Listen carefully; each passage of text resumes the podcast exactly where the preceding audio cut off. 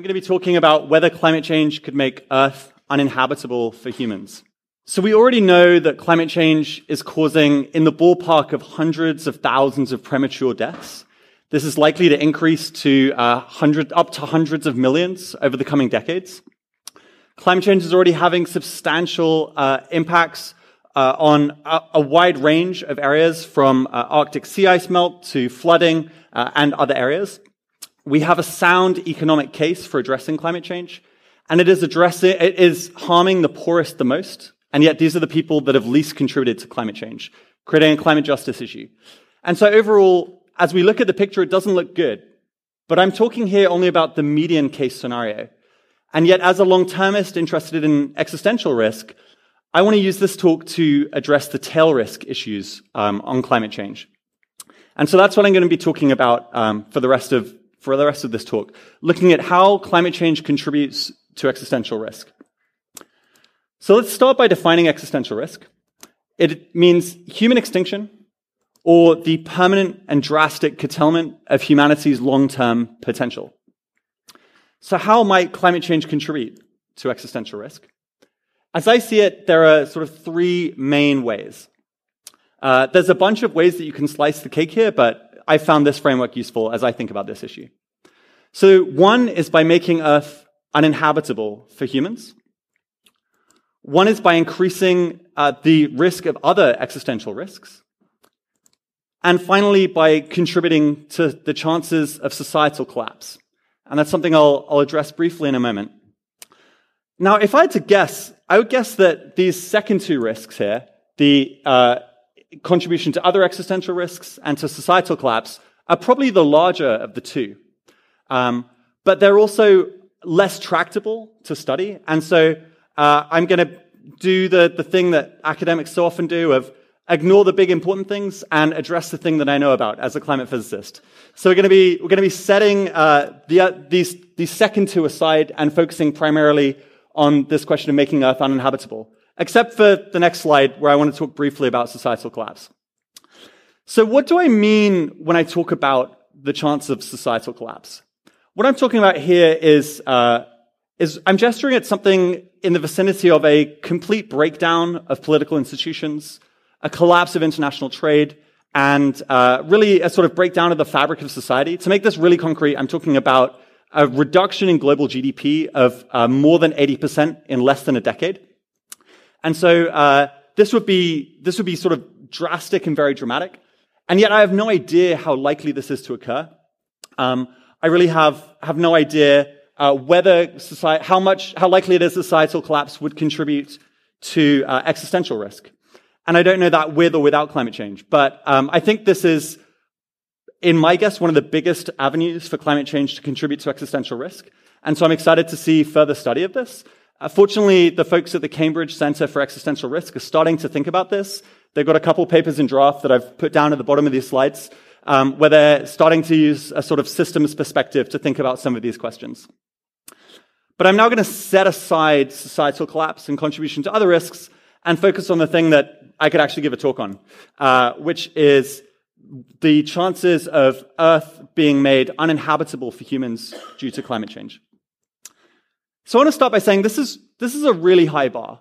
For Earth to become uninhabitable to humans, that means that humans have to be able to survive nowhere on Earth, in Earth's wide ranging of climates, under pretty dramatic warming if we were to see Earth becoming uninhabitable.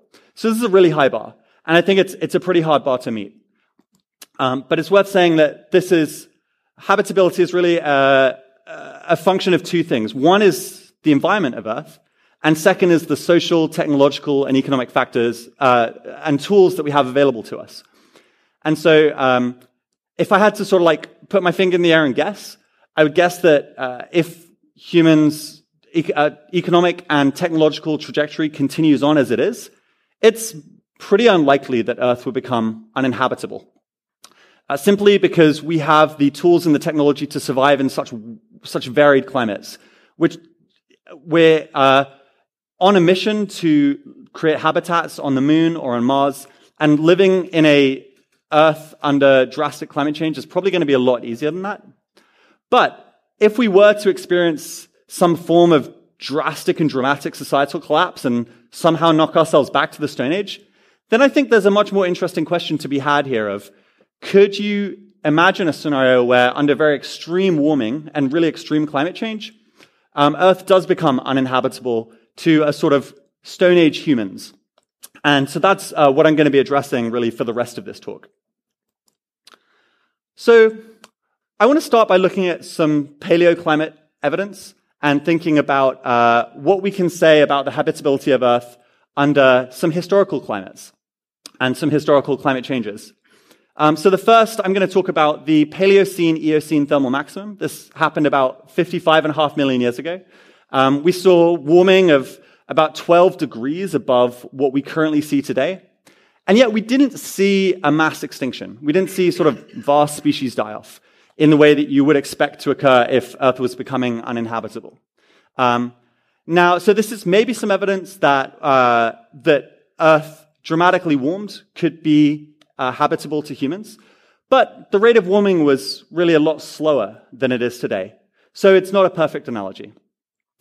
What about a time with much faster rates of change? Well, about 11,000 years ago, humanity emerged. Humans were alive at this point, and humanity emerged out of the end of the recent ice age in what's known as the Younger Dryas.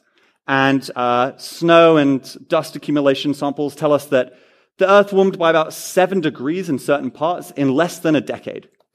And humanity also survived that, although it was moving from a much colder climate to the climate we enjoy today. So again, not a perfect analogy, but it's maybe some evidence that humanity is able to survive rapid rates of change. The final sort of example I want to give in this space is just looking at the range of conditions that humans enjoy living in today. Humans thrive in climates as diverse as Bahrain to St. Petersburg, climates that vary in average over 16 degrees centigrade.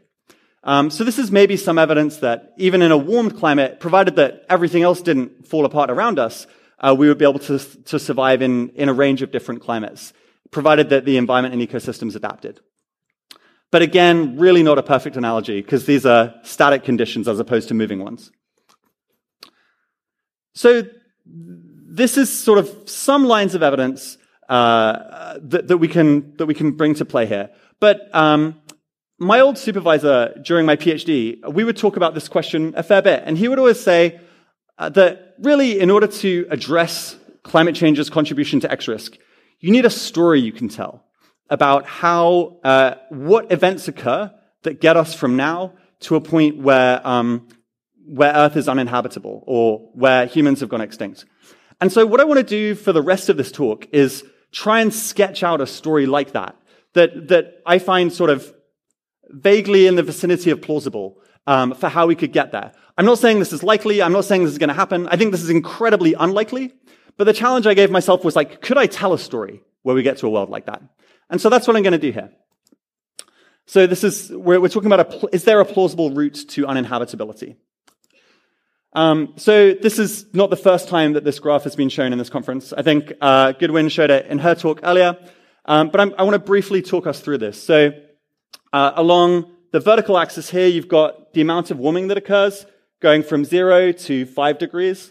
For context, 2 degrees is what the international climate negotiations are fighting hard to keep us below. 5 degrees would be a dramatically and drastically different world from the one that we enjoy today, with sort of mass loss of species, potential risks of tipping points, all sorts of things that have been covered elsewhere in the conference over the course of the last couple of days. And then on this direction here, this is showing how much carbon humanity is burning.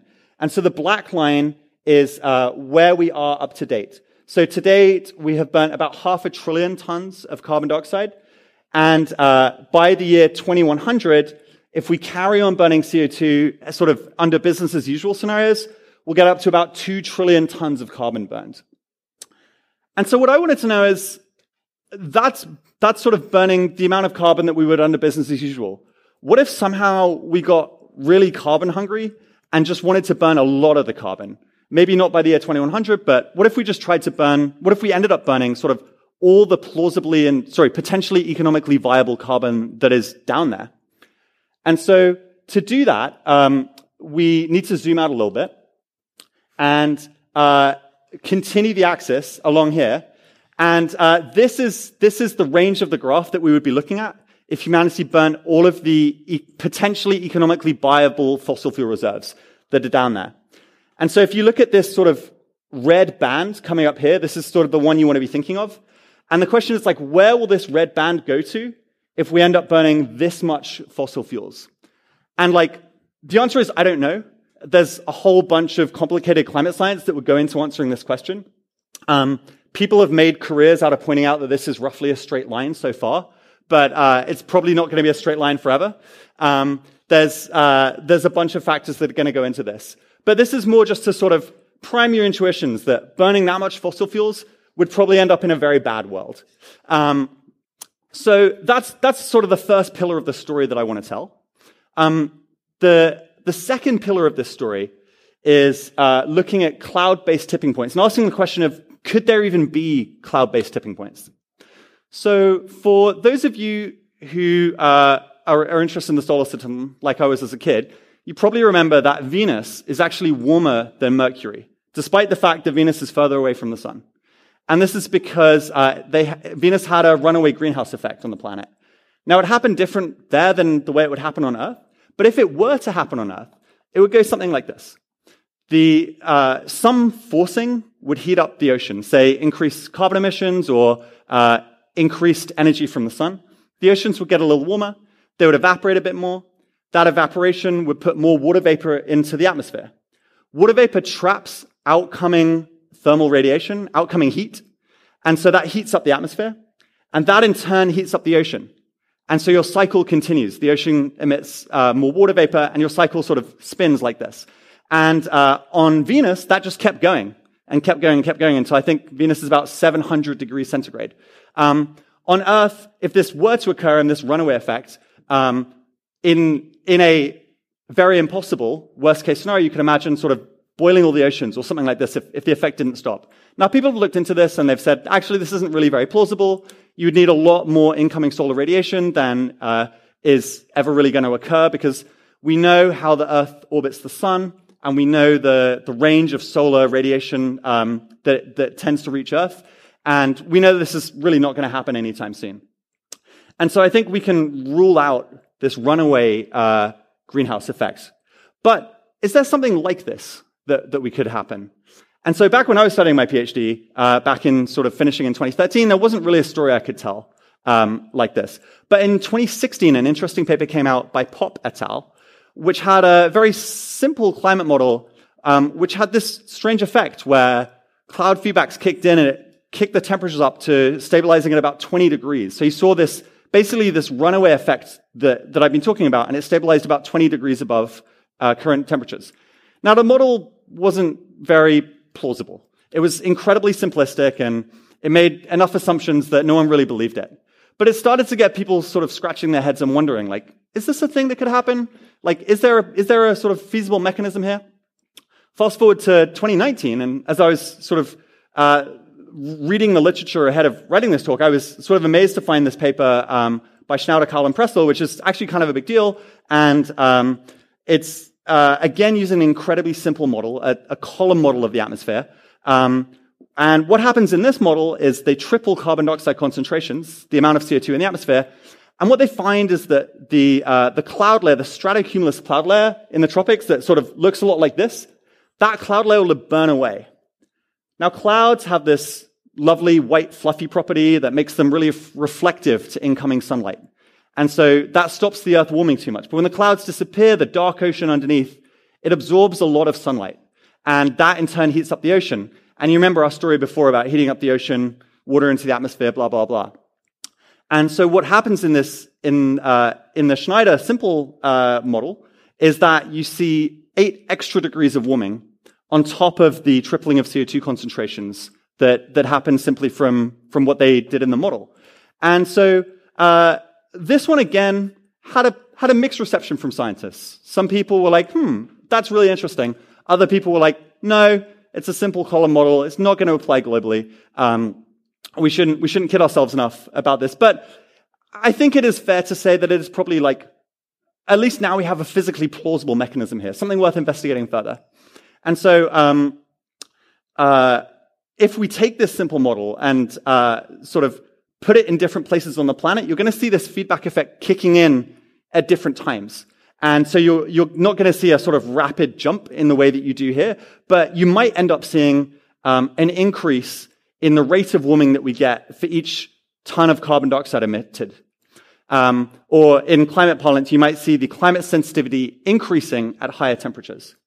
And the latest models that are going into the IPCC report, the sixth one that's coming out in sort of 2021, they do start to see some of this effect where at higher temperatures, you see more warming per unit of carbon dioxide concentrations than you do in at lower carbon dioxide concentrations. So this sort of makes us think, we don't really know how big a deal this is. We don't really know if this is going to be a big deal or a small deal, but at least there's some evidence here that like maybe this is a thing we should be worrying about. And so what I've been doing here is sort of scratching my head and asking myself, can I tell a plausible story about how Earth becomes uninhabitable due to climate change? And I think these are the sort of main two pillars that I'm looking at here. And then how does that lead to uninhabitability? Well, mainly, I'm going to ask you to sort of use your imaginations in a world with sort of 20, 30 degrees of warming. But these are sort of some of the things that would be kicking in. I gave a longer version of this talk where I go into the details on some of this, which we don't have time for now, but maybe we can do in some of the Q&A. And so really, to sort of sum up here, we've asked this question of how might climate change contribute to the probability of existential risk? And I highlighted these three things: the chances of making Earth uninhabitable, the contribution to other existential risks, and this chance of societal collapse.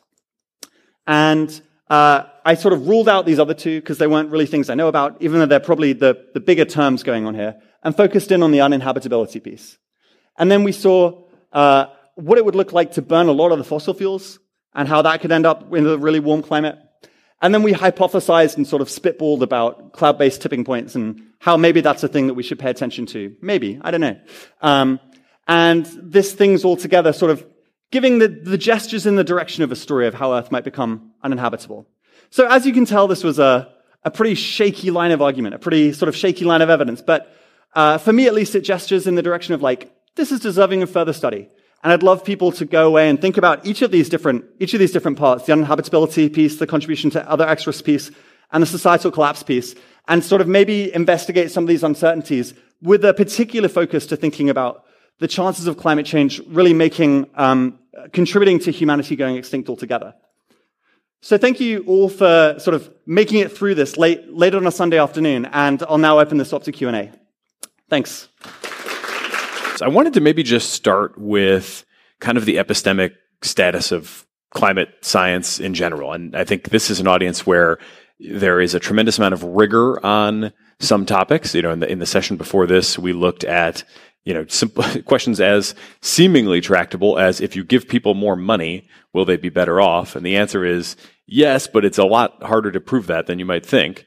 And then on the far end of the spectrum, you've got questions like, do insects suffer? And if so, you know, what might we be able to do about it, if anything? So climate science is probably somewhere in the middle, but it seems to be sort of hotly debated. And I find that this is an area where it's kind of hard to get clarity as an outsider on just how solid all of this science is. So maybe you could give us your perspective on all of that.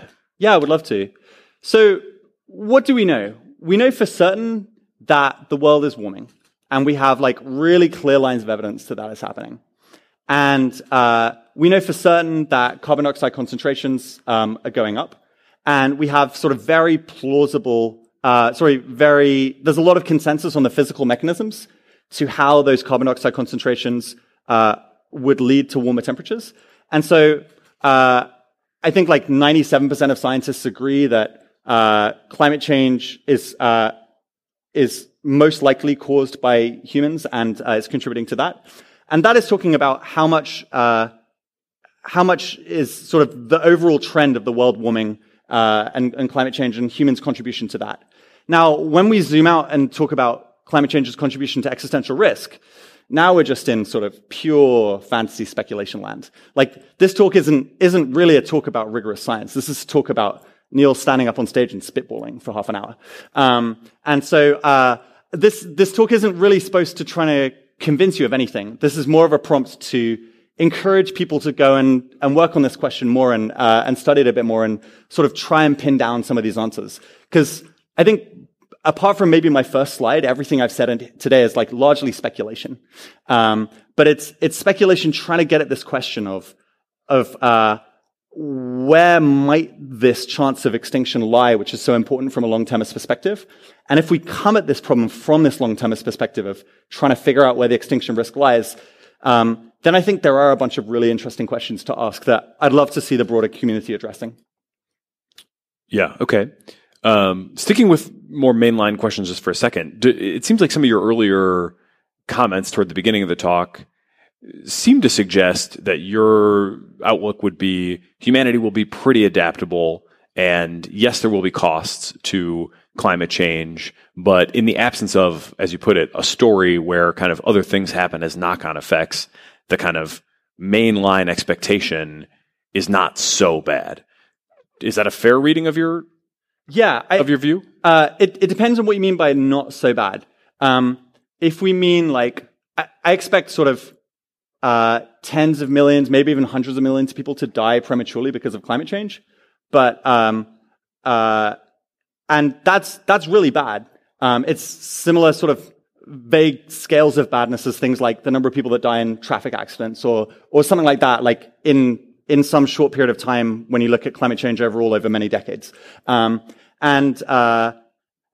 And so it's very much a big problem. And then the question for me from a long-termist perspective is like, where does it rank relative to the other existential risks? And so if I had to guess, I would guess that it's maybe like lower down on the list of things likely to contribute the most to existential risk than, say, AI or biorisk or sort of, I'd put it more among the cluster of things like nuclear weapons, geoengineering, climate change, things like that. And so for me, that's still very much a thing deserving of attention and sort of worth working on. And whether it's really bad depends a lot on your definition of really bad. Yeah. So not to be, again, too anchored to kind of the mainstream questions, but do you feel that it is time now to be kind of mobilizing and transforming the economy, or do you feel like the jury is still out on that, and we don't really have the mechanism for kind of the plausible story of the really bad outcomes that would demand that of us at this stage? Oh, for sure. I think we should be cutting carbon emissions much, much more dramatically than we are right now. I think we should be going to net zero emissions. I think there's like a very, a relatively solid economic case that this is a good idea, and it's positive return on investment. My guess is that we should be keeping the total amount of carbon that humanity emits to less than 1 trillion tons, which would hopefully keep us at less than about 2 degrees of warming. And that's double of what has happened in all of history? Yes, exactly, yeah. So we've got, we can emit in the future about everything that we've emitted in the past. And that means making pretty dramatic and quick cuts to humanity's That would happen in the next 50 years, business as usual? Yeah, or less. Yeah, we need to start cutting carbon emissions sort of in the next few years. Gotcha. Okay. Let me look at the app here for a quick second. While I do that, is there a story about methane deposit release that would crack your set of possible narratives here? Because that's one I don't know a ton about it, but it's supposed to be the most powerful greenhouse gas. There's a lot of it, like sitting at the ocean floor and in the tundra. Yeah, methane clathrates. This is one of the things that that I've sort of always been a little worried about. The thing about methane clathrates is that they are very slow to bubble up. So on sort of most of the plausible scenarios that we see, unless you go into sort of the sorts of crazy scenarios that I was talking about, on those mostly plausible scenarios, you end up with seeing methane clathrates not emerging for something like hundreds or maybe even 1,000 years. After you see your initial warming. And this is just because they're very slow to release. And that's in the sort of like most likely scenario. If we got the climate science wrong, or if the bottom of the ocean heated up way faster than we expected, then you could see that happening fast. But the ocean doesn't really turn much in the vertical direction. Almost all the movement in the ocean is horizontal. And so this just makes it very hard for heat to propagate downwards. And that means it's going to be it's going to take a little while for those methane clathrates to heat up. Gotcha. Okay, cool. That's very interesting. So you've covered this one a little bit. How important is it for people to work on this? I think your suggestion would be that exploring the corner cases or the far out cases is really where the highest value work is to be done. That would be my guess, yeah. I'm excited to see people exploring societal collapse like the folks at Cambridge are doing, and sort of looking at some of these tail scenarios, like these worst case scenarios, and looking at the feasibility of that stuff. And also geoengineering is like a giant question mark in my head, which I don't really understand how that interacts with existential risk, but my guess is people should figure that out too. So we've got a question about, and you may want to punt this to a longer talk because we don't have a ton of time, but how does this 20-degree warming translate to true uninhabitability? Yeah, 20 degrees or maybe even more ending up in those sorts of scenarios. Yeah, and so this part, I don't really know. I would, again, just be sort of spitballing here. But when you look at, for example, agricultural yields, they sort of start dropping off a cliff at some point. And then if we move agricultural zones up into the poles, you end up with very different growing seasons than the ones that they're evolved for. And we don't really have a great sense of how that would work. The most likely story you would need to tell is something involving societal collapse and something involving the breakdown of sort of broader society, and that having a bunch of other bad knock-on effects. Gotcha. Okay. How have your views changed about all of this over time? Yeah. So my guess is that my views on climate change have stayed relatively stable over time. And my views on the importance of me working on AI have gone up. And so for me, climate change is just as important as when I worked on it as my full-time job. And now that there's a ton of folks flooding into AI policy and AI safety and things like that, my guess is it's time for EAs to revisit sort of working on climate change and tail risks and nuclear weapons and geoengineering and some of these other problems in this space. I think this will probably be the last one because we are already a minute over, but options that we have to address carbon immediately would include obviously a carbon tax, carbon capture, maybe some others you'd want to list. How do you think about kind of a carbon tax, a more kind of conventional method versus a carbon capture, which might fall under geoengineering, I guess, depending on the strategy? What do you think we should be pursuing first there to reduce carbon? Yes, on the immediate question of carbon tax versus carbon capture, carbon captures are unproven, very expensive technology, and carbon tax is a very proven but politically infeasible, somewhat politically infeasible mechanism. I'd be way more excited about a carbon tax. A carbon tax of the right size, if implemented across the world, I think could go a really long way to helping solve climate change. And I think it may well be easier to. I don't know about the political feasibility of this, but if it were implemented, it would do a lot of good. Carbon capture, I think, is going to be very expensive and is a long way off, but it's hopefully part of the solution in the future. Awesome. Well, this has been a fascinating half an hour. How about a round of applause for Neil Bowerman? Thank you.